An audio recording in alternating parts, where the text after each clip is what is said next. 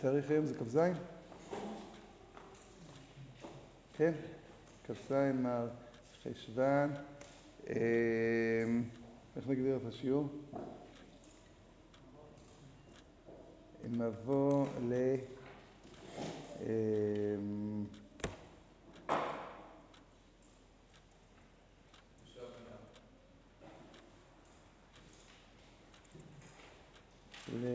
להגבלות תעסוקה. תעסוקה בחצר, מבוי ובעיר. הלאה. הבא.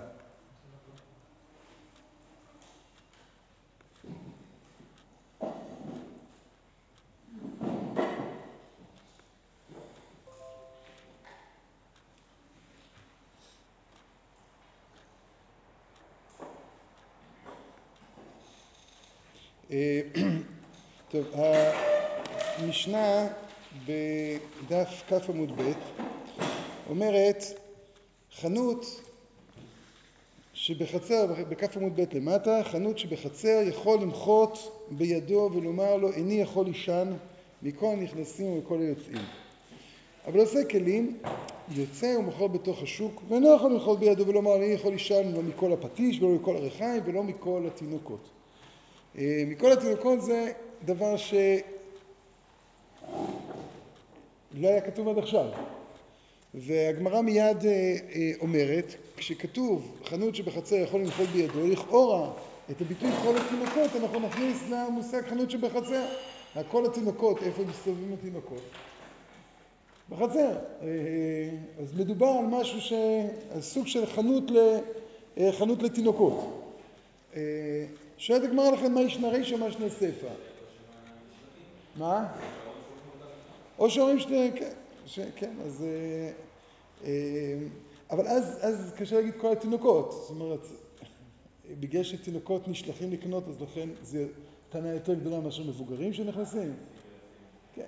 אז כנראה, הגמרא באה ואומרת, מהרישא משמע שהוא כן יכול ללכות באיזשהו כל תינוקות שהם?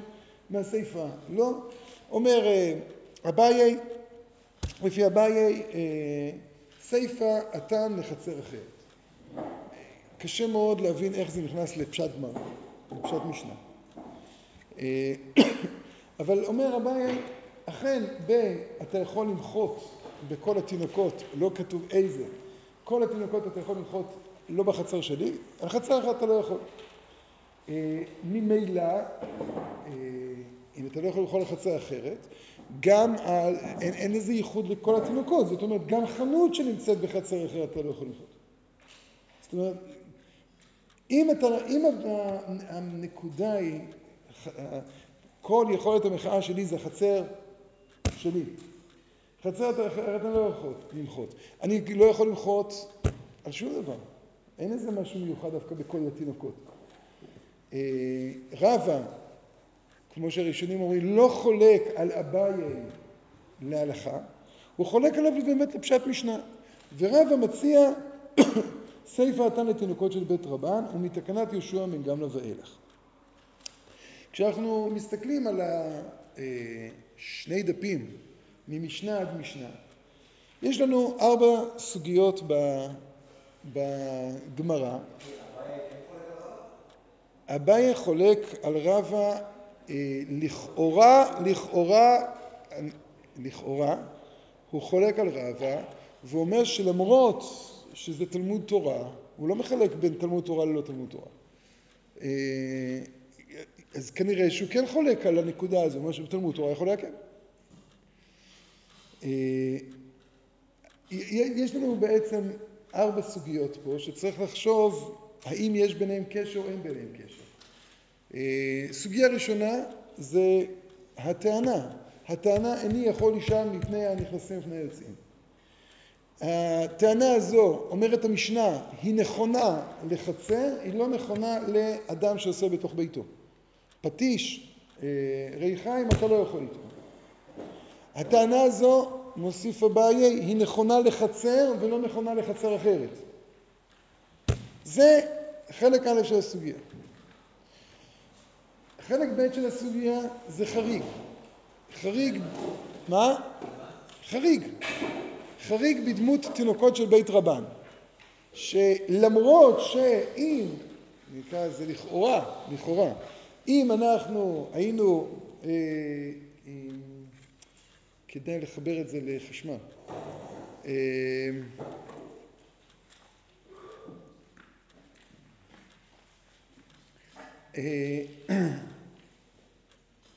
אפשר, אתה יכול לומר שם תחות? תודה. אם אנחנו... תודה. רבה. סליחה.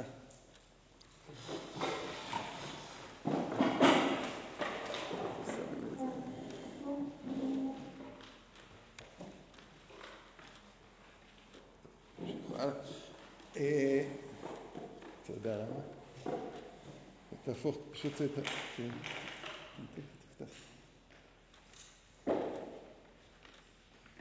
שנייה.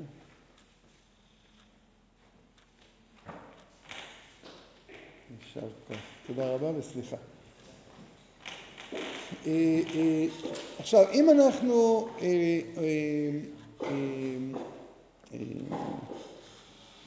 איך אנחנו מבינים את דברי רבא?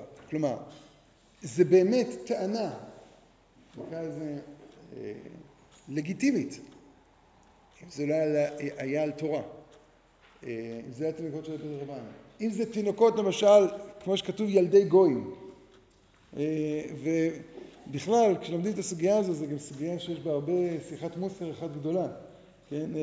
הריטב"א אומר, מה הקשר לילדי גויים? זה שאלה אם זה לימודי חול או לימודי קודש. אם אדם יהודי לומד לימודי חול, נגרות, חוג נגרות אפשר למנוע בחצר, חוג תורה, לא יודע, יכול להיות שחוג תורה אפשר למנוע, אבל לימוד תורה אי אפשר למנוע. אז אומר הריטב"א, אומר הריטב"א, היות ואסור ללמד תורה גויים, אז לא יכול להיות חוג תורה לגויים, והיות והדבר הפשוט שילדי ישראל לומדים תורה. אז לכן כותבים ילדי גויים וילדי ישראל. זה תלמד, כן, דבר פשוט. ילד שולחים אותו ללמוד תורה, לא שולחים אותו לשום מקום אחר. ככה, זה פשט גמרא, ככה אומר הריטב"א. אבל על כל פנים, אז, אז הדבר הפשוט הזה, למה באמת אני לא יכול, למה אני באמת לא יכול לטבוע? זו סוגיה שנייה. למה שם הטענה הזו שאני יכול לישון היא לא רלוונטית? והשאלה למה זו היא גם נפקא מינה להלכה למעשה. בכמה וכמה דברים, אבל, אבל קודם כל באמת להבין את, את גבולות הטענה. אתה יכול לבוא ולהגיד, בעצם מה שרבא חידש, יוצא דופן, יש לה כל מיני יוצאי דופן. או להגיד, לא, רבא לא חידש פה משהו יוצא דופן, אלא הוא בא ואמר, זה חלק מה, מהשמיעה הנכונה של המשנה, זאת אומרת, מה, מה, מהגדרה של זכויות תביעה של אחד מול חברו. כי ככה הוא מסביר את המשנה. כן, הוא רוצה להסביר את כל התינוקות, אז האם כל התינוקות, שתי המילים האחרונות, זה חריג, או שזה חלק מהגדרה של זכויות? אבל גם אם זה חלק מהגדרה של זכויות, זה חלק שלא למשנה, מה פתאום התינוקות? כן, אז אנחנו, זו השאלה. שאלה שאנחנו רוצים גם לשאול ברבא, זה מה הקשר לתקנת יהושע בן גמלא? ולכאורה, אם אתה בא ואומר, אם אנחנו נבוא ונגיד שזה מצווה, מלמדים היו גם קודם, הזכרנו את זה, מלמדים היו, יואב למד אצל מלמד, והמלמד הזה היה מלמד שידע טוב טוב ללמד תורה, רק לא ידע מספיק לשים לב מה שומעים ממנו. מלמד של יואב. בסדר, השאלה היא, השאלה עוד פעם, השאלה, אני אומר, שאלה שבעצם הזה צריכים לעסוק כסוגיה שנייה, זה דברי רבא, ולנסות להבין למה הוא מגדיר את זה מתקנת יהושע בן גמלא. שאלה, נושא שלישי שנכנס פה, זה הלכות מלמדים. פתאום באמצע שום מקום, מתחילים להגיד לך, קנאת סופרים תרבה חוכמה, מלמד מותרה ועומד, גריס ולא דייק, דייק ולא גריס, איזה עדיף. נכנסים גם לפרט לך גדרי תקנת יהושע בן גמלא. האם זה קשור, זה לא קשור, האם זה חלק מהסוגיה? וסוגיה רביעית, מחלוקת בין רבונה לרבה, לרבונה ברידה לרב יהושע, האם או מתי אדם יכול לתבוע מחברו לא לפתוח אומנות כמותו? האם זה מבוי, האם זה עיר, האם זה מה נקרא בן עיר, משלם מס, לא משלם מס, ועוד פעם גם שם יש שלושה חריגים, ואחד החריגים מאוד מזכיר לנו את, ה... את קודם. חריג אחד זה מלמד תינוקות. מלמד תינוקות אין דין של פסק לחיותי,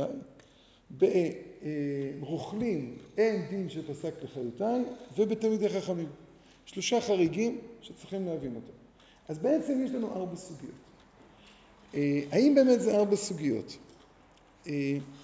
אז נתחיל קודם כל, נחזור לסוגיה הראשונה, ואני אומר עוד פעם, זה כמבוא לסוגיה.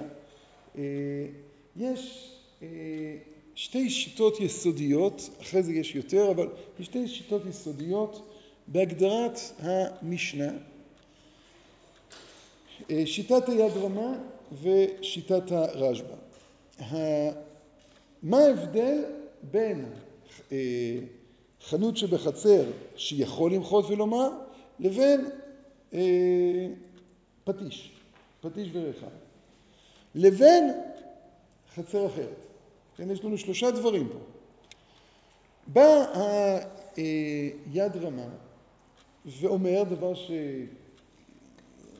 הראשונים שנראיתי מהירים גם, מה פירוש המחאה הזו איני יכול לישון מפני הנכנסים מפני היוצאים?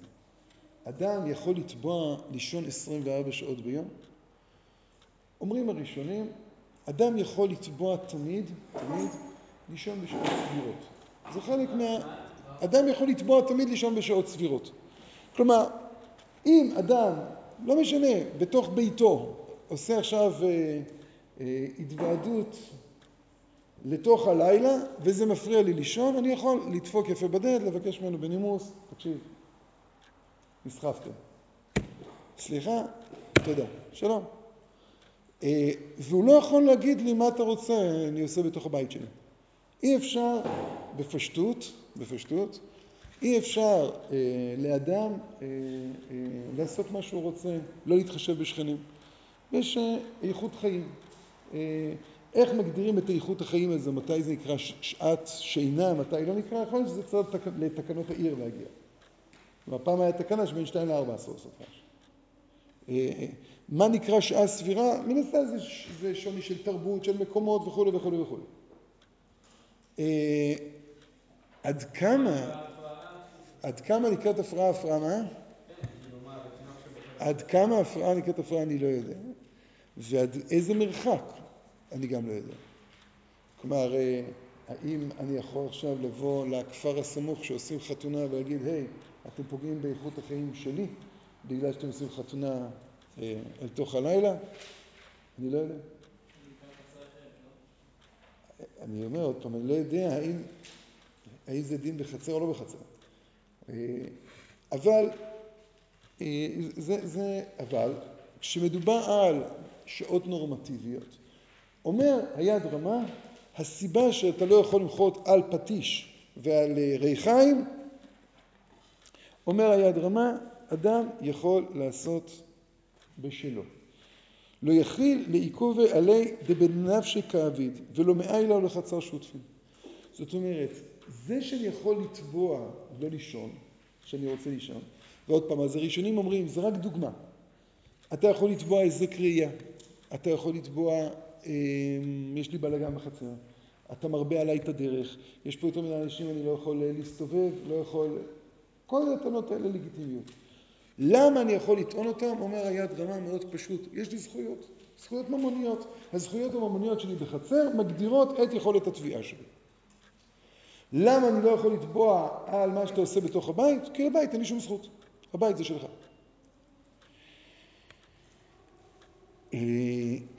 לפי זה... כל הנכנסים, כל היוצאים, זה במחאה.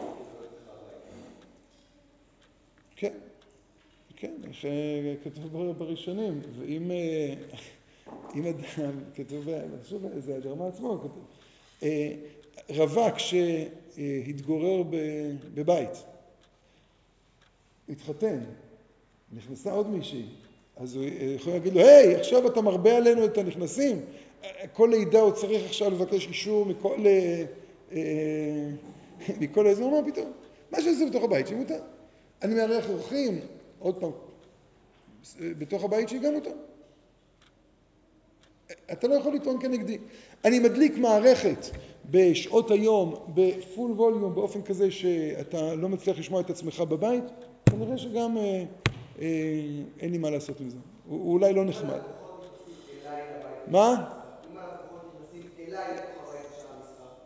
אבל הם גם מסתובבים בחוץ, הם באים דרך החצר. אורח זה לא נכון, אורח הוא בא הביתה, הוא לא מסתובב, הוא בא אליי הביתה. הוא לא מסתובב בחוץ. לקוחות, הם באים ויוצאים, נכנסים, הם לא באים לשביל להיות פה, הם באים, חלק ממה שהם יוצאים זה בחוץ. עכשיו, ככה אומר היד רמה. לעומת זה הרשב"א לא אומר כך. הרשב"א מדייק ואומר, חנות שבחצר, מה, מה, למה כתוב חנות שבחצר? סימן שהחנות כבר הייתה, ואני יכול למחות, למרות שהיא הייתה. כלומר, ואז הוא אומר, ממילא אינו יכול למחות מכל הרחם וכל הפטיש, מדובר שכבר יש פטיש ורחם. במילים אחרות, אומר הרשב"א, הסוגיה פה זו סוגיה של הרחקת נזיקים. יש גם נזקי איכות חיים, לא רק נזקי גוף, לא רק נזקי שורשים, בור, כל מה שלמדנו, יש נזקי איכות חיים. אנחנו גרים אחד ליד השני, צריכים להסתדר. אסור לך ליצור מצב שבו אני לא יכול לגור בביתי. אתה עושה רעש לא סביר, פטיש, ריחה, אם אני יכול למחות. אתה פתאום יוצא, נכנסים ויוצאים, אני יכול למחות. היי, למה? כאן כתוב שלא, מדובר בדיעבד. כלומר, אתה התחלת פטיש ריחיים, שתקתי, שתקתי, שתקתי, מחלתי. פתחת חנות, שתקתי, שתקתי, שתקתי, מחלתי. בחנות, אומר הרשב"א, יש גבול, אי אפשר למחות, אפשר למחות, אני יכול להגיד יש גבול. למה אני יכול להגיד יש גבול? שאלה טובה. אבל זה כמו שהרשב"א אומר בהמשך, ש... גם אם יש חנות אחת, זה לא אומר שכבר ויתרתי על, ה... על הזכויות. חנות אחת, בא בן אדם פותח חנות שנייה, אפילו בא לחנות הראשונה יכול להגיד לו, היי, לא אומר שאני יכול לפתוח חנות שנייה, למה? אני לא יכול לישון מכל נכנסים וכל היוצאים. הוא יסתכל, מה אתה לא יכול לישון? תסתכל עליך. מה תסתכל עליי? מה, נכנסים ויוצאים שלי, אני יכול לישון, הכל בסדר. יותר מדי זה כבר too much, זה יותר מדי. וזה בסדר, זו טענה לגיטימית. אומר הרשב"א, הטענה הלגיטימית הזו, זה בא ואומר, אני לא, אני, אה, אה, דו, כן, יכול גם למנוע את זה גם בדיעבד. שואל הנתיבות, מה ההבדל? אומר הנתיבות חידוש. אומר, כן, אומר, למה כאן, בעצם אין הבדל. אז הוא אומר, ההבדל הוא שפטיש, ככה אומר, זה רעש מונוטוני, ריחיים זה רעש מונוטוני, שמעת את זה יום, יומיים, שלושה, הבנו שאתה יכול לסבול את זה. נכנסים ויוצאים זה משהו דינמי. אז אני, אני, בסדר, את, הרעש של אתמול היה בסדר, הרעש של שלשום היה בסדר, הרעש של יום כבר בלתי נסבל, וזה זה באמת הבדל. נפקמינה נוספת, האם אדם יכול למחות על מערכת שנעשית בבית של השכנים? זה כבר לא רעש מונוטוני. זאת אומרת, אני יכול לסבול מוזיקה קלאסית, ואני לא יכול לסבול רוק כבד. אני יכול לסבול רוק כבד, אני יכול לסבול שירה חסידית. כל אחד ו... ובוא, נכון? אז עכשיו, עכשיו, אז נר, לפי היד רמה, אני יכול לתביע אדם עושה בתוך שלו. אם אנחנו מקבלים את סברת הנתיבות ברשב"א, אז בא, בא רשב"א אומר, כאן הסוגיה, זה לא זכו, סוגיית אה, זכויות ממוניות או זכויות מגורים. זה, זה שאלה של הלכות שכנים. עוד פעם, זה סוגיה בהלכות שכנים. זה הגדרה של הרשב"א מול יד רמה. עכשיו נעבור לשלב הבא, לחריג, לתקנת יהושע בן גמלה. לכאורה, לכאורה, למה אנחנו צריכים להגיע ליהושע בן גמלה? היינו אומרים, מאוד פשוט. מצווה זה מצווה. למה צריך בכלל להגיע ליהושע בן גמלה? ובאמת, כשאנחנו קוראים ביד רמה, לכאורה, היד רמה אומר, הוא מסתברא. היד רמה עוד פעם, שהשיטה שלו היא, אנחנו ננסה עוד שנייה להבין אותה, השיטה שלו היא, בביתו של אדם אתה לא יכול, הוא עושה מה שהוא רוצה. חצר יש לי זכות תביעה. אולי, אולי שנייה נחזור עוד לנקודה אחת קודמת. בחצר אחרת. בחצר אחרת, לפי היד רמה זה מאוד מובן, אין לי זכות תביעה. לפי הרשב"א, למה שם אני לא יכול לתבוע? הלוא על דירה אני יכול לתבוע. לפי היד רמה למה אין זכות תביעה בחצר אחרת? כי זה לא חצר שלי. לא, אני לא רואה את זה. כל עוד שהוא אומר, האדם עושה בתוך שלו. זה טענה לטובתך, אבל לא אומר, זה לא אומר שאני לא יכול להתלונן. למה? השאלה אם אני... סתם, בא בן אדם עכשיו מהרחוב מתלונן על, על מה שאתה עושה בדירה שלך. למה? למה? יפה. בא בן אדם מהרחוב מתלונן על מה ששנינו עושים בחצר שלנו. מה זה מהרחוב? בן אדם מהרחוב אומר, תקשיב, מאוד מפריע לי שאתם יושבים, משתספים בשביל, לא יודע מה. מפריע לי שאתם רוקדים בחצר. אז אנחנו מסתכלים עליו, אומרים, יופי שלך מפריע. לשנינו לא מפריע לרקוד בחצר, אפילו נהנים מזה.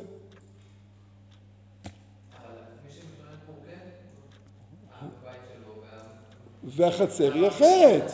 והחצר היא אחרת. שלא שלא אבל. לא שלא. אין לו זכויות. עוד פעם, לפי היד רמה, זו שאלה שיש לי פה זכות, ואין לי פה זכות. אני בכוונה לא אומר זכות ממונית. נתחיל לפעמים לזכות ממונית. אין לי זכות ממונית. אין לי שותפות שם. אבל לפי הרשב"א זה קשה. אם אתה בא ואומר שראה שאני יכול למנוע, אז צריך להגיד שגם הרשב"א מודה שזה שייכות שכנים. שכנים מוגדרים בני אותה חצר. בני חצר אחרת זה לא שכנים. ולכן, לו יצויה, אני לא יודע איך מציירים את זה בציורים שלנו. היום, בן אדם נמצא עכשיו באמת במקום אחר ומשמיע רעש עד אליי. בחור אה, מנגן בחלילית אה, בחוץ. שומעים את זה עד הצד השני של האישור לפעמים. לפעמים ירין לנו על זה. כן, בחור, פעם היו חבר'ה יוצאים התבודדות במיוערת. אז צלצלו אליי פעם איזה אמרו, תקשיב, אנחנו לא צריכים לשמוע את כל האבנות שלו.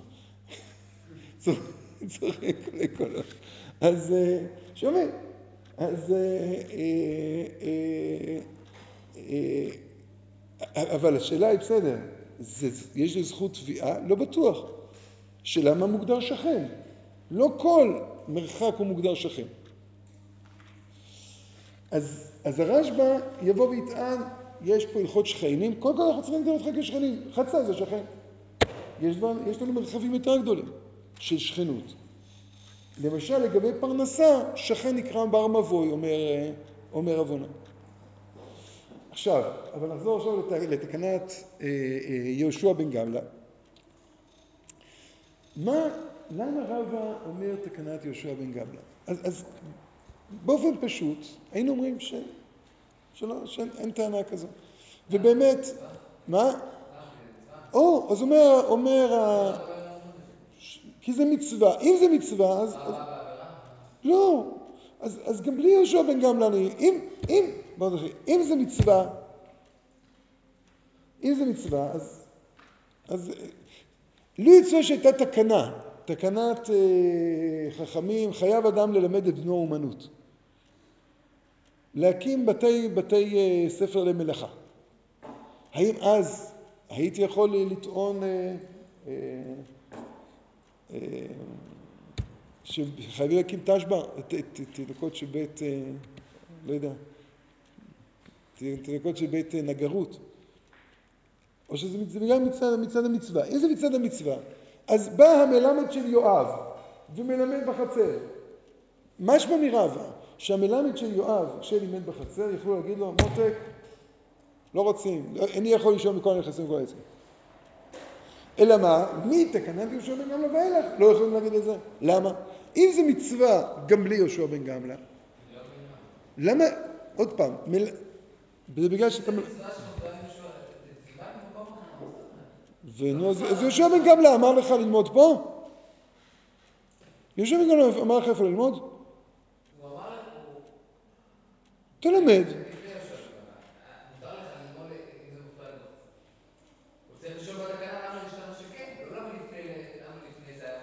אז, אז, אז נקרא רק את ההדרמה, רק נקרא את ההדרמה, ותסביר אותו.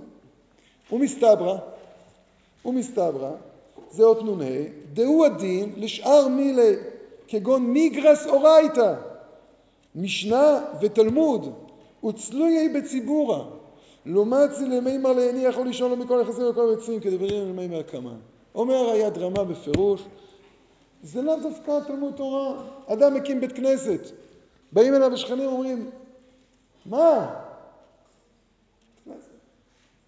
אדם מקים, אה, אה, לא, עכשיו, לומד תורה, אני לא, זה אני לא כך הבנתי מה הנקודה הזו ולמיגרס אורייתא. כנראה שמדובר בחצר. הלא, בתוך שלו הוא יכול לעשות מה שהוא רוצה, נכון? אה, ראיתי ש...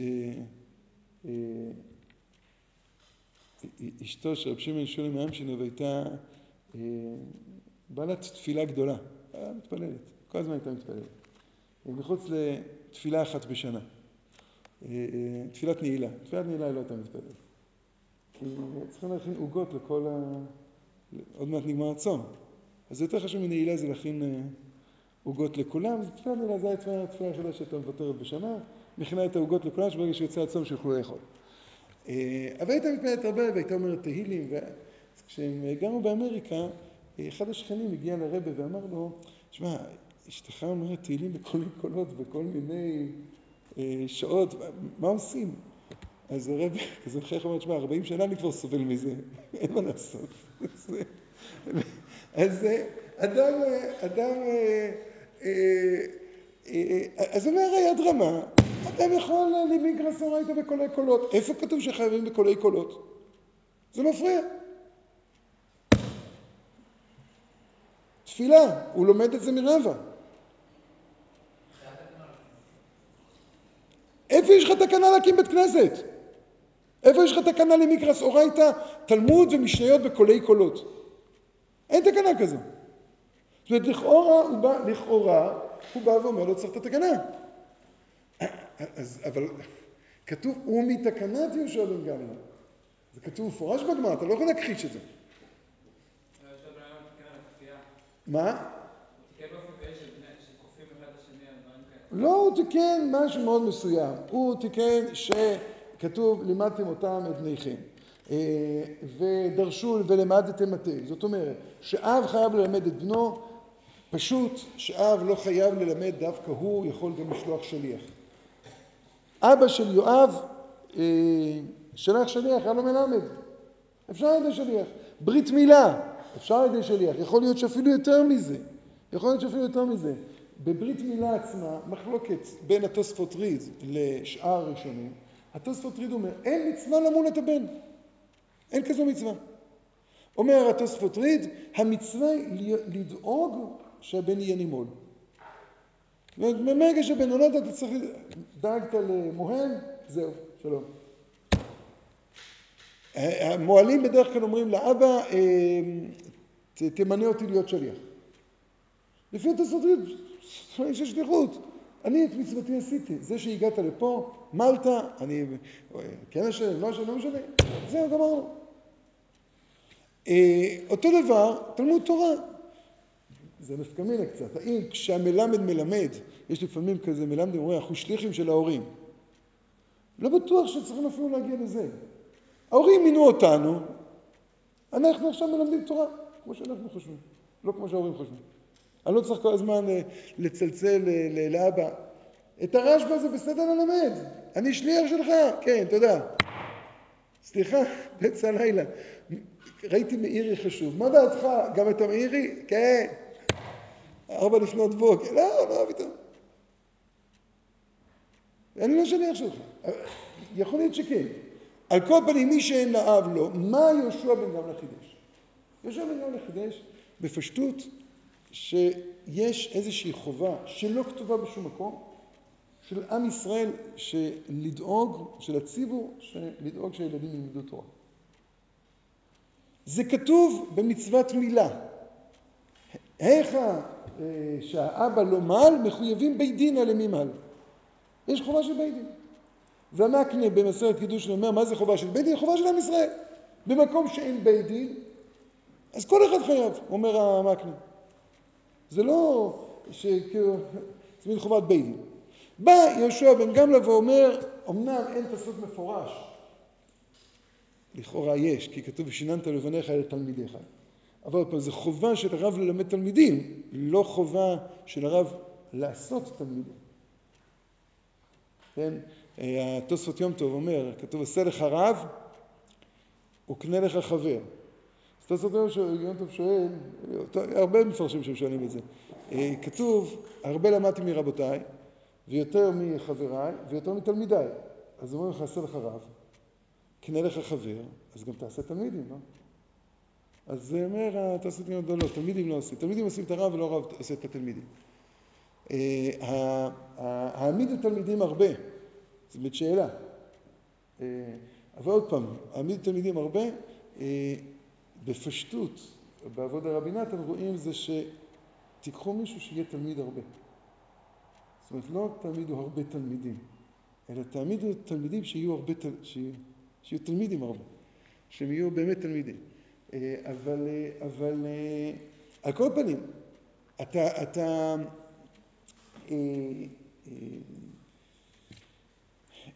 יד רמה באמת נראה שכל תקנת יהושע בן גמלא היא לא רלוונטית. לכאורה, היינו יכולים לבוא ולומר שבאמת ציבור יכולים לכפות את היחידים. כלומר, בא עכשיו במלמד הדנה, והוא אומר, איני יכול לישון, מה אתה רוצה? אני שליח של העירייה. אני בכלל לא שליח, אני שליח של העירייה, אני עובד פה. אז זה, היד רמה לא מסכים. כי עוד פעם, הוא אומר שגם בית כנסת, בית כנסת אני לא יכול להגיד שאני שליח של העירייה. מה יכול להיות, יכול להיות, אולי שני כיוונים, אני חושב שמיד נראה לך שהכיוון השני יותר נכון, בהיד רמה. אולי היה אפשר להגיד כך, מה היה לפני תקנת יהושע בן גמלא? כדי להבין מה היה לפני, נשאל מה היה אחרי. רש"י מסביר מה זה סופר מטה. אומר רש"י, סופר מטה זה מישהו שמלמד את כל בני העיר, ויש שם הרבה רעש. ואת זה אפשר למנוע, סופר מטה אפשר למנוע, אומר רש"י. למה? שואלים, שואל הרמב"ן, הלא מה? תקנת יהושע בן גמלא זה יש עוד יותר מצווה. אלא מה? יש איזשהו גבול כנראה. תקנת יהושע בן גמלא אמרה עשרים וחמישה ילדים זה בסדר. חמישים ילדים כבר לא בטוח. זה שני מלמדים. מי אמר ששני המלמדים צריכים להיות באותו מקום? זאת אומרת, בא עכשיו הרבי של יואב, מקבל שלושה תלמידים, שלושה תלמידים זה בסדר. מקבל חמישה תלמידים, סביר. מקבל עשרה תלמידים יהיה רעש. אני אומר למלמד, די, מספיק. הוא אומר, אני מקיים מצווה. בסדר, תקיים את המצווה עם שלושה. תקיים את המצווה עם שישה.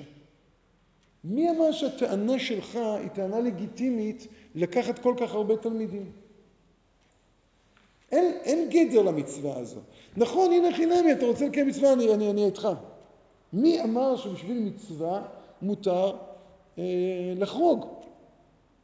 כל עוד יהושע בן גמלא לא הגדיר לנו שעד עשרים וחמישה ת, אה, תלמידים זה, אה, זו צורת המצווה, לא יכלנו לת, לתבוע, אה, לא יכלנו לתבוע ממך, אה, לא יכלנו, אה, אה, יכלנו לתבוע ממך, סליחה, להגביל לפי מידת הרעש.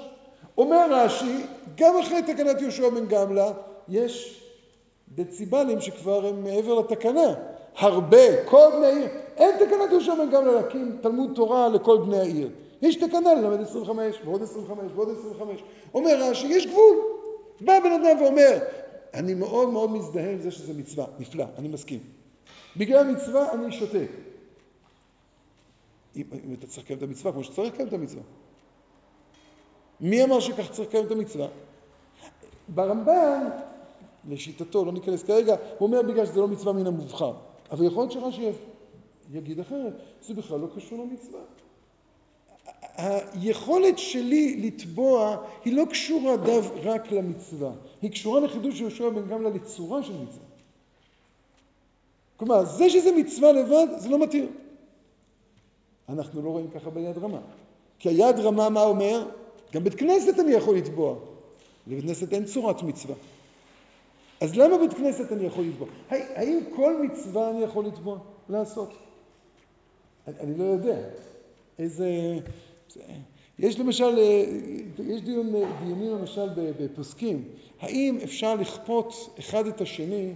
אז כתוב, לגבי להוציא ציבור. זה קצת קשור, לא לגמרי. אבל ציבור יכולים לכפות אחד את השני להקים בית כנסת. אתם קצת עסוקים בסוגיות האלה. ציבור יכול לכפות אחד את השני להקים מקווה טהרה לנשים.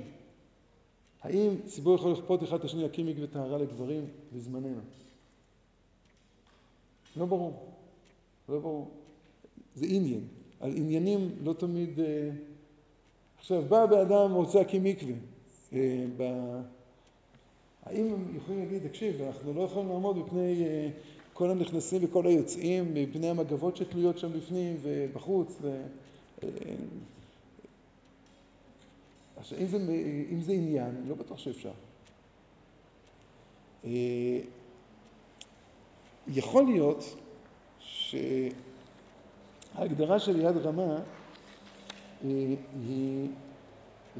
הגדרה אחרת. למה, ועוד פעם, למה יהושע בן גמלה? מה קרה עד יהושע בן גמלה?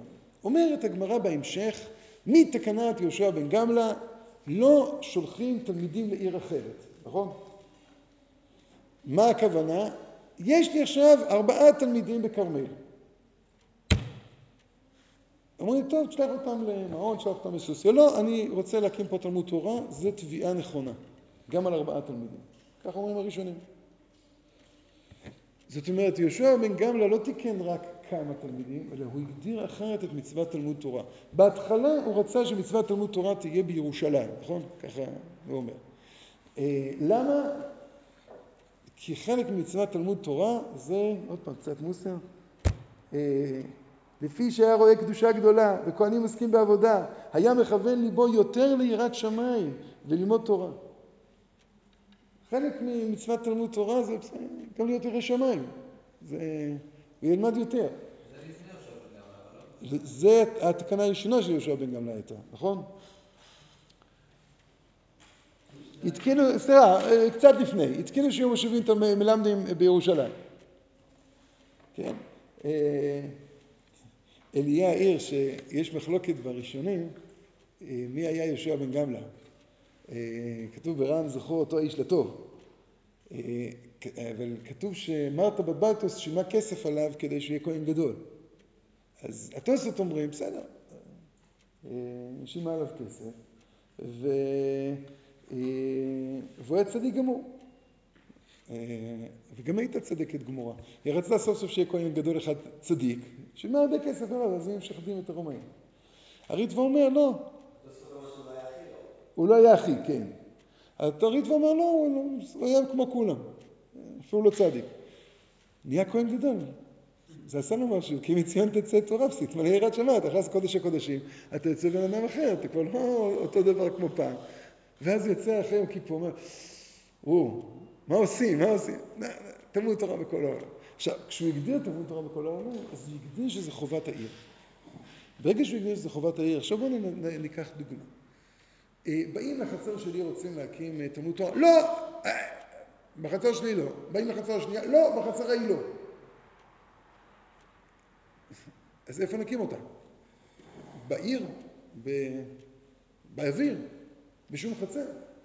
ברגע שתיקנו בעיר, חלק מהתקנה של העיר כבר מגדירה, אפשר לקרוא לזה, את המקום באופן אחר.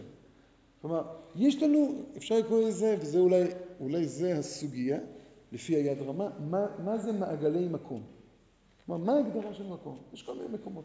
יש דירתו של אדם, זה המעגל הכי קטן. בדירתו של אדם אף אחד לא יכול להיכנס.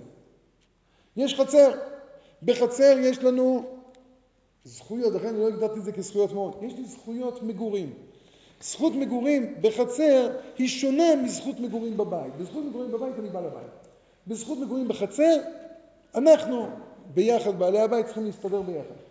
שם נכנס כל הנכנסים. אומר רבא, אבל לפעמים החצר היא מוגדרת כחלק מהעיר. מתי היא מוגדרת כחלק מהעיר? מתקנת יהושע בן גמלה. מה תקנת יהושע בן גמלה אמרה? שבכל עיר ועיר יהיה אה, תלמוד תורה. ברגע שזה בעיר, אז אתה כבר לא יכול להגיד, בעיר אבל לא בחצר שלי. החצר שלך היא חלק מעיר. אתה לא יכול להתבונן עליה כיחידה מבודדת שהיא לא של כל בני העיר. זאת אומרת, יהושע בן, לו ליהושע בן גמלה, אז הנה חינני. בא מישהו ללמד תורה, אף אחד אמר לך לעשות את זה פה, תעשה את זה שם. אז, אז המלמד של יואב אומר, מה אתה רוצה, אני גר פה? כמה אני גר פה? אני יכול אז מאוד להבין למה בית כנסת, כי גם בית כנסת זה חלק מחובת העיר. אז, אז, אז לכן גם בית כנסת מסתבר שגם זה. ללמוד תורה, ודאי שאני יכול ללמוד במקום שלי ללמוד תורה. זה חלק ממנו. המכנה המשותף שלנו העירוני הוא לעשות מצוות ביחד גם. מה? כן. אז אני אומר, מסתבר שכוונתו בחצר גם. כי אחרת... כן, אז לכן אני לא מבין, אני אמרתי עוד פעם, אני לא הבנתי למה, למה היד רמה מזכיר, והוא יכול גם ללמוד תורה. ללמוד תורה אני עושה בבית. מה, מה החידוש? מסתבר שגם אפשר ללמוד תורה. כנראה שמסתבר שאפשר ללמוד תורה גם בחצר, לא רק בבית. זאת אומרת, אני עכשיו מסתבר... מה? רק שם, אלא מתוך החצר. רגע, שנייה, עוד פעם. אם אנחנו לא יכול להיות שגם. אז גם בתוך הבית שלנו? לא. לא, בבית, בית זה תמיד משהו שהוא מחוץ לסיפור. אבל עכשיו מלמד שכר, מלמד שכר דירה בחצר שלי, ורוצה להקים שם תלמוד תורה, הוא יכול. אני, תקשיב, אי אפשר להכריח אותי להיכנס אליי הביתה, אין כזה דבר. זה כמו למשל שאלה, שאלה ש, שהיא ספק, סמכות של מרא דאתרא. מה סמכותו של מרא דאתרא? זה לקבוע לציבור מה לעשות. האם אני בביתי מחויב לפסקי מרא דאתרא או לא? זה לא ברור כל כך. זאת אומרת, ברור למשל, שנניח, מרא דאתרא פוסק שאסור לאכול מאכל פלוני. אז אם אני עושה קידוש בבית הכנסת, אסור לי להביא את המאכל הזה. זה פסק של מרא דאתרא. האם בתוך הבית שלי בשקט בשקט מותר לי לעשות את החטא הזה ולאכול את הדבר הזה? אני לא יודע. לא יודע. אבל אותו דבר ציבור יכול להגדיר, ציבור יכול להפקיע ממני את הזכות הממונית שלי לבוא, ציבור יכול לבוא ולהגיד, תקשיב, אין לך בית? לא, למה? אבל תגבור בחצר. תגיד שעשית את המוקר במבוי. בחצר אי אפשר. למה? זאת אומרת, הרשות הפרטית נרתמת לתקופת העיר. כי חצר זה לא לגמרי רשות פרטית. חצר זה לא אה, אה, לגמרי מושג קנייני. לכן אני נזהרתי מאוד בהתחלה. זה לא שאלה של זכות ממונית, זה זכות מגורים. חצר היא לא הגדרה אה, אה, ממונית לגמרי.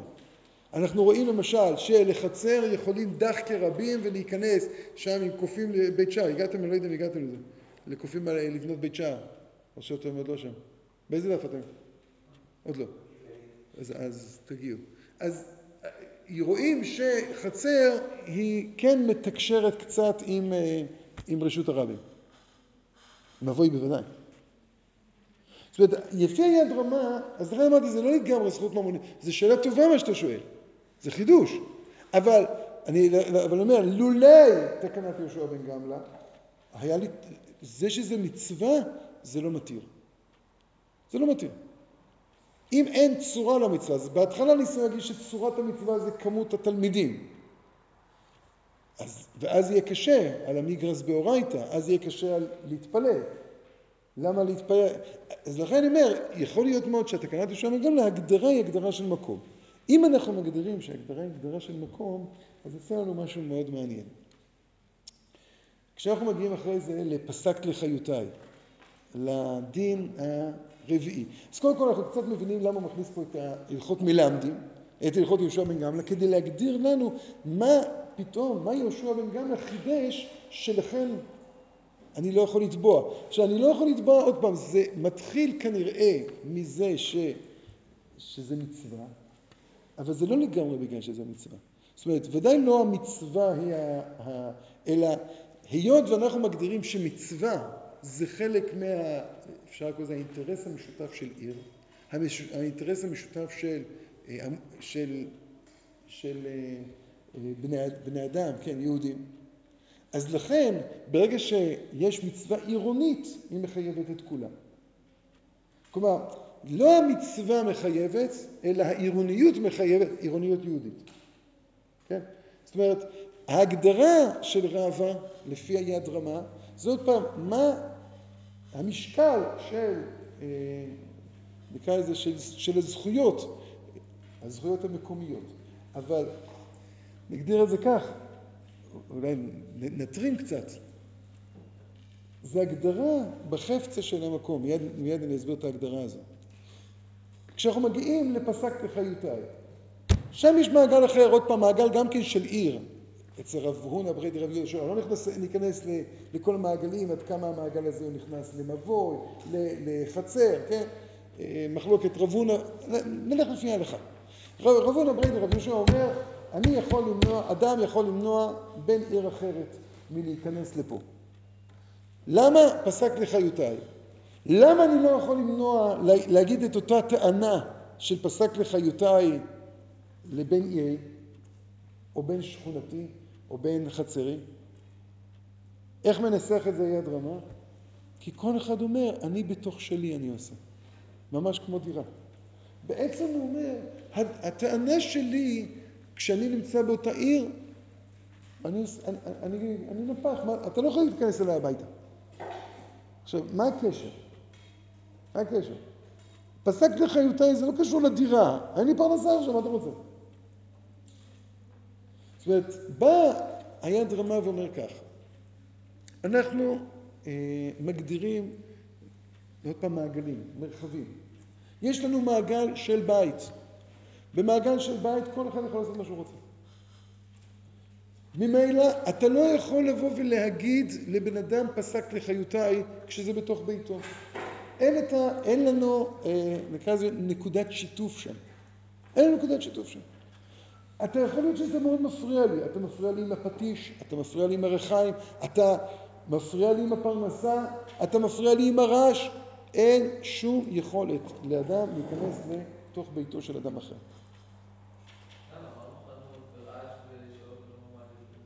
זה, זה, אה, עוד פעם, היד רמה לא אומר, זה אני מסתבר שזה כך. זה היד רמה לא אומר את זה. זה מסתבר שזה כך, אבל, ו, וזה מסתבר שזה כבר נקרא מדין מזיק. פסק לחיותיי זה ודאי לא מזיק. זה, זה מאוד מוזר פסק לחיותיי בכלל. איזה מין דבר זה פסק לחיותיי? מאיזה הלכה אני יכול לתבוע ממך לא להתפרנס? שאלה טובה. הארי מיגש אומר שזה תקנתא דרבנן. ככה מתבטא כמעט, קיצור, לשון שלו זה מורה שזה תקנת דרבנן. תקנת דרבנן שאנשים לא יהיו עניים. וחי אחיך עמך, ואהבת לרעך כמוך, השבת אבדה, משהו כזה. אבל, אבל באמת זה גדר דרבנן, שבא לתת לאדם איזושהי משענת כלכלית. בא היד רמה ואומר, בעצם ההגדרה היא, אני עכשיו עוסק, ברגע שאני עוסק בתוך שלי, אין לך יכולת לתבוע ממנו. יש לך לתבוע, יכולת לתבוע מישהו שלא ייכנס לתחום שלך. עוד פעם, זה הגדרה של מקום. מה נקרא התחום שלך? האם זה החצר שלך? האם זה המבוי שלך? האם זה העיר שלך? זו שאלה טובה. רב הונא בא ואומר, הראשון ראשון קודם, ברגע שאני הייתי הראשון, אז כבר יצרתי איזשהו תחום שאי אפשר להיכנס אליו. רב הונא ברי דרבי יהושע חולק ואומר, מה פתאום, אם גם אני גר פה, כל אחד עושה בתוך שלו, עוד פעם זה לפי היד רמה. עכשיו,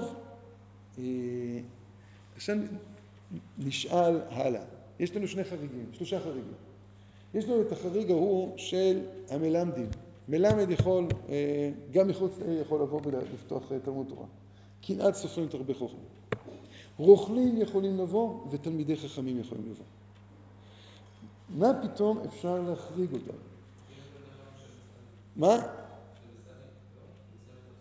רוכלים של הבשמים התכשיטים, תלמידי חכמים בכל סחורתם. עכשיו, עכשיו, עכשיו יש, איך אנחנו מגדירים את זה? יש מחלוקת בין הרמב"ן לבין הרי מגש. הרי מגש שואל שאלה בערך כך. למה המוכר יכול לבוא ולומר פסק לחיותיי, והקונה לא יכול להגיד את זה? קונה רוצה שימכרו לו יותר בזול. אומר הרי מגש, יכול. אם יש פה חנות, אמרנו בקרמל, רמי לוי רוצה לפתוח פה סניף, למה שלא? אני רוצה להוזיל את המחירים. אומר הרי מגש, יכול. אומר הרי מגש, אם מישהו מוכר משהו אחר, אי אפשר למנוע ממנו. אם מישהו מוכר במחיר זול יותר, גם כן אין דין שפסק לחיותיי. מתי יש דין שפסק לחיותיי? אם שתי מקולות, אחת ליד השנייה, מוכרים באותם מחירים, פחות או יותר. אז יש דין שפסק לחיותיי. אני שיכול לקחת למכור באותו בזול? כן. זה עוד יותר. מה? זה עוד שפתח להליך, שברת לשוק. כן. זה אומר, מה, שוק חופשי, קפיטליזם... לא, אבל זה עוד יותר פסק, לא הבנתי, זה עובר בדרך. אומר, אבל אתה לא יכול להגיד, אתה בתור מוכר לא יכול להגיד, פסק לחיותיי על חשבון לקוחות. מה הלקוחות ישמים? זה שאין לך פרנסה, תיקח דוגמה אחרת. אדם החליט להיות ספר, בסדר? לא קשור לכסף.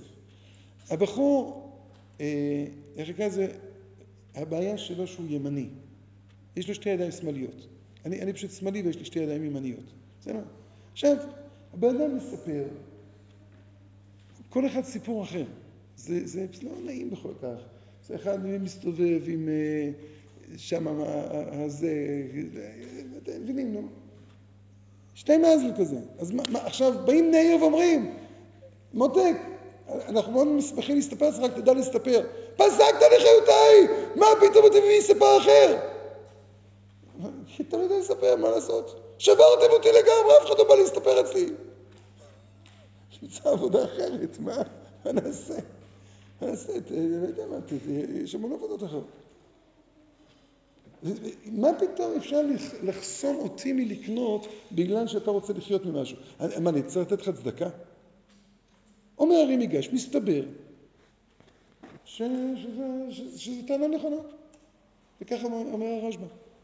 הרמב"ן אומר, מה פתאום? לא נכון. אין אפשרות. אומר, אה, נו, אז מה יעשו הלקוחות? אומר, אפשר לעשות תקנת בני העיר שיש גובה מחירים מסוים. בני העיר יכולים לתקן את זה. שיש גובה מסוים של מחיר. אומר הרמב"ן, אבל את התקנה הזאת צריכים לעשות בדיבור מתמיד עם המוכרים. הוא אומר, זה צריך להיות מחיר בינוני, שגם המוכרים לא יפסידו. אז, אז יש הבדל בין הרי מגש להרי מגש, בא ואומר, פסק, לשמור את השוק, אין בעיה. הרמב"ן אומר, לא, לא, לא, אנחנו צריכים לדאוג עכשיו. מה, מה ההבדל ביניהם?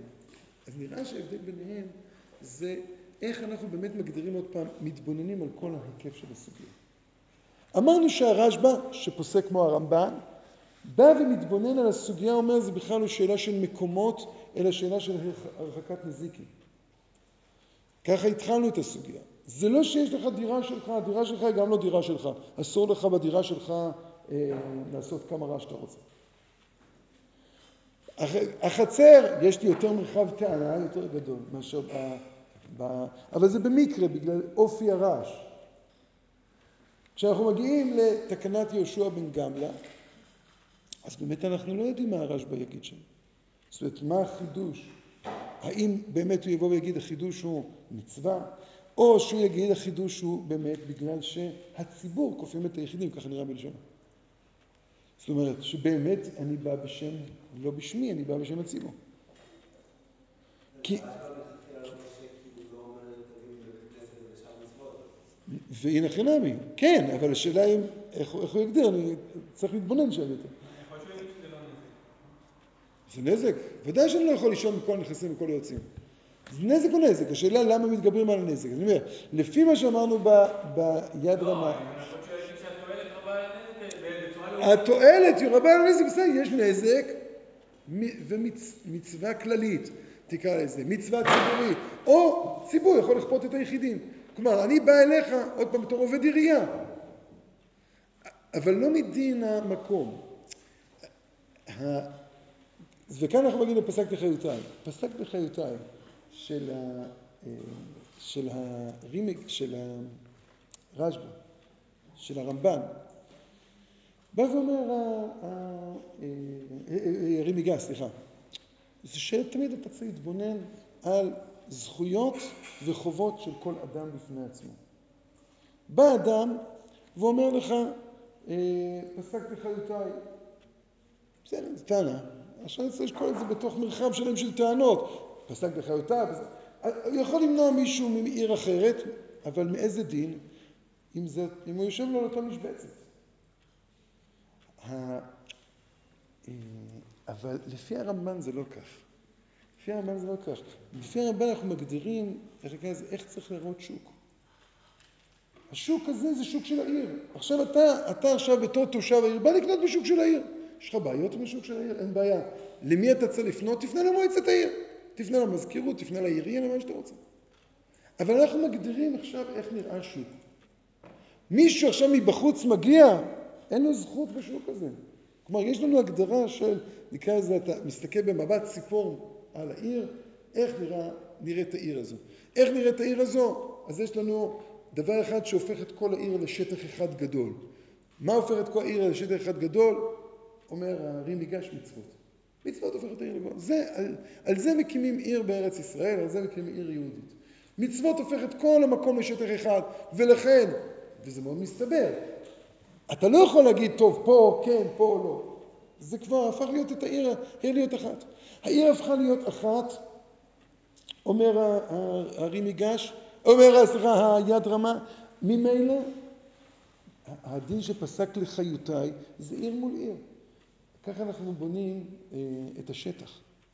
ולכן מסתבר, מסתבר לא כתוב מפורש, לפחות לא ראיתי מפורש, שיד רמה יסבור בדבר הזה כמו הרמב"ן. שהוא יבוא ויגיד, יש פה הגדרת חפצה של שוק. כך שוק נראה. אם אנחנו אומרים כך, שכך השוק נראה, אז בואו ניקח את החריגים. יש את החריג של כמעט סופרים תרבה חוכמה, נשאיר אותו בינתיים. יש לנו את החריג של הרוכלים. למה לרוכלים מותר? זאת אומרת, זה, זה עוד פעם, זה חריג? זה משהו שהוא יוצא דופן? היה אפשר להסביר שלא. מה זה רוכל? רוכל זה דבר מאוד פשוט.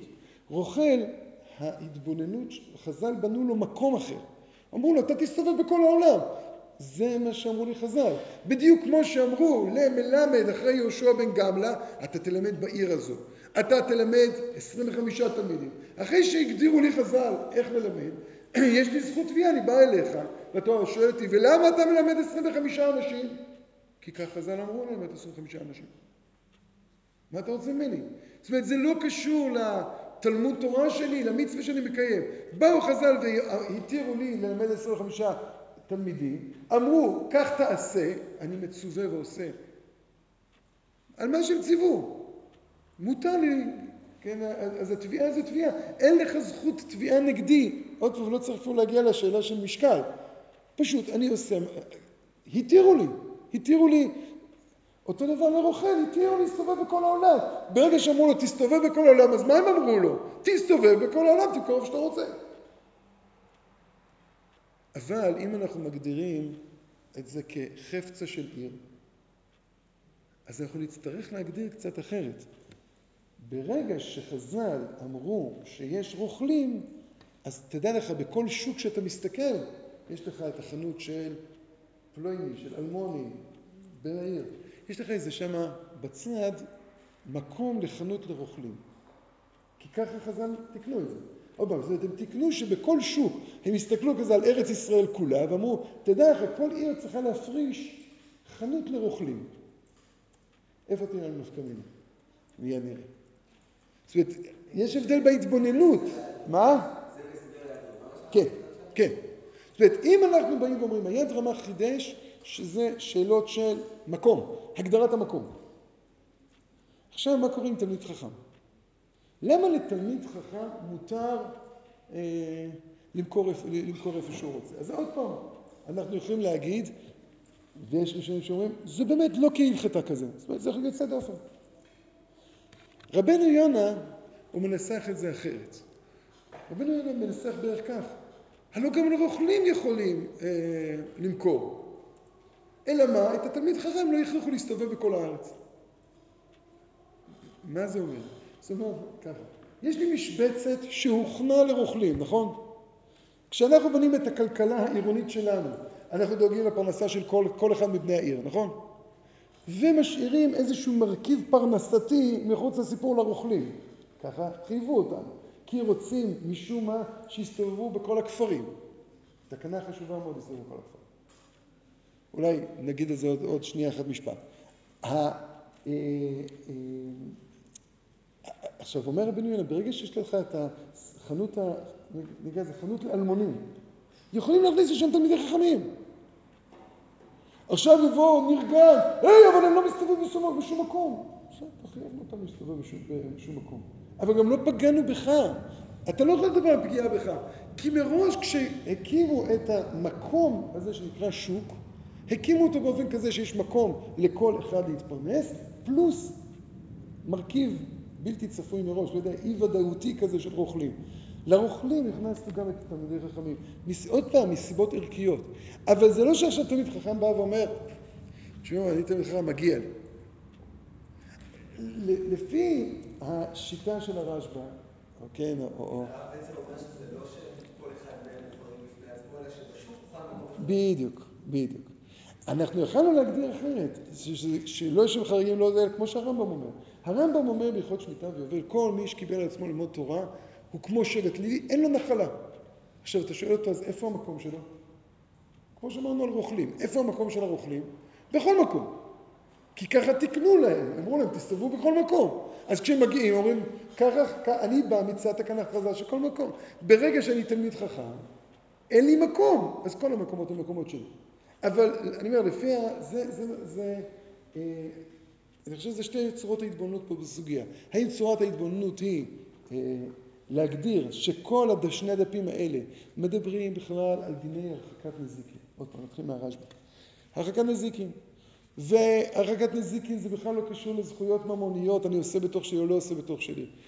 גם בבית אני יכלתי לתבוע ממך. פסק לחיותי ממנה, הרשב"א לא יכול להסכים עם ההגדרה, אני עושה בתוך שלי, אז מה אתה עושה בתוך שלי? אלא מה? פסק לחיותי, יבוא הרשב"א ויגיד, גם לא יש תביעה שפסק לחיותי. כמו שאתה פסק לחיותי, גם אני. למה? כי אני בין המקום הזה. בגלל שאני בין המקום, אז מאיפה אתה רוצה שאני אתפרנס? שנינו, השורשים שלנו פה. וזה, לשנינו יש את אותה הכשרה. לפי היד רמה, לא מתחילה טענה, כי כל אחד עושה בתוך שלו. הטענה מתחילה כשמישהו לא עושה בתוך שלו. מה נקרא שלי? זה שונה. בין בית, חצר, חצר של מישהו אחר, עיר, כל הקשר יש לו את ההקשר שלו. עכשיו, לאור זה אנחנו, אני אומר עוד פעם, נצטרך תמיד להכניס את החריגים. האם החריגים האלה הם באמת חריגים? או שיש פה איזושהי, איזשהו מבנה. כן? האם המבנה הוא שיש לנו... מישהו שהוא בכלל יוצא דופן, או ש... כמו שאמרנו, נניח, ביד רמה יש לנו הגדרות מקומיות, איך צריך לבנות מקום. לאור, ברור, לאור מערכת הערכים שלנו. רק בשוליים עוד שני דברים קטנטנים, שאיתם נסיים. אם כבר, אני אומר לכם, זו סוגיה של מוסר שלם, זה מפחיד. אז ראינו שתינוקות של בית רבן זה הפשט של החיים, נכון? ראינו שעיר צריכה להיבנות בצורה של... שהמצוות הן יוצרות גם את, ה... את ההגדרת המקום. יש לנו את, ה... את המקרה דרבקה, כן? שלמה הוא נקרא, למה הוא נקרא מותרה ועומד? אז נראה בראשונים, ככה מפרשים את הריף, שבגלל ש... ש... מדובר באחד שמשחק איתם כדורגל במקום ללמוד תורה. ברש"י נראה שמדובר במלמד שהוא לא שהוא לא גריס, אלא שהוא עצמו לא יודע את הגרסה. הוא ספר שהוא לא יודע לספר. זאת אומרת, אם הוא יודע את הגרסה, רק הוא לא שם לב איך יואב מדבר, בסדר, אז אפשר לדון האם בסוף ישמעו כל הזמן משמע את הגרסה הנכונה. התוספות אומר משהו שלכאורה גדר מאוד מוזר. אומר שדעה ופסיידא דלא הדעה, באותה שעה שמלמד להם טעות הם מתבטלים, באותה שעה אין יכולים לחזור לעולם, וזה ממש מוזר. אנחנו צריכים להגיד כך, יש חידוש במלמד, ואני עוד פעם, כנראה זה לא חידוש דווקא במלמד של יהושע בן גמלא, אבל מה תפקידו של מלמד? יש שתי מצוות, יש מצוות והגית בו יומם ולילה, ויש מצוות ושיננתם לבניך. התפקיד של מלמד זה אולי להאהיב תורה, לגרום לו להגית בו יומם ולילה, אבל זה לא. התפקיד שלו זה, זה בעיקר ושיננתם. ברגע שהוא אה, מלמד אותו טעות, אה, היות ותלמודי תורה בנויים עד קצה יכולת, כן, ככה רואים בחז"ל, ספי לקטורה, אתה אומר אותו, אין אפשרות להחזיר את זה. אתה שיננתם, הוא מדויק לפי יכולת התלמידים ללמוד. אתה לא יכול לקטור את זה, להחזור את זה בשעה אחרת. עכשיו, זה לא מצד ביטול תורה. ברכת התורה אנחנו מברכים גם אם אנחנו טועים. יכול להיות שאנחנו ישבנו יום שלם, למדנו והתברך יממה, לא הבנו את הסוגיה מההתחלה ועד הסוף. אז האם התברר למפרש שברכנו ברכה לבטלה? לא. ברכת התורה מברכים על והגיתה. למלמד שולחים בשביל שיננתם. ולכן האחריות של המלמד, המותרה ועומד, זה מצוות ושיננתם. ככה יוצא מה, אה, משיטת הרי בתוספות. אה, זה, זה סתם הערה, יכול להיות ששבוע הבא זה עוד ישמש אותנו אם, אם נמשיך, נחליט שאנחנו ממשיכים את הסוגיה. אה, והערה האחרונה על תקנת הרוכלים. מה יסוד התקנה הזו של הרוכלים? זו הערה האחרונה.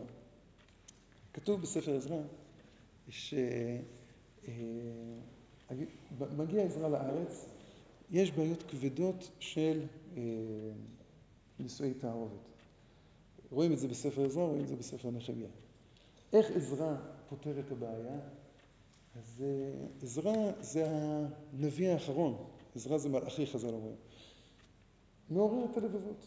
כמו כדרכם של נביאים, מעורר את הלבבות, אז הוא כותב שהוא בוכה, וישב משומם, ואחרי זה הוא מעורר את הלבבות, וכולם עושים שם כינוס גדול, וכולם בוכים כן, מפני הדבר, וגם ירד עליהם גשם, כותב שם, בספר זה בסדר.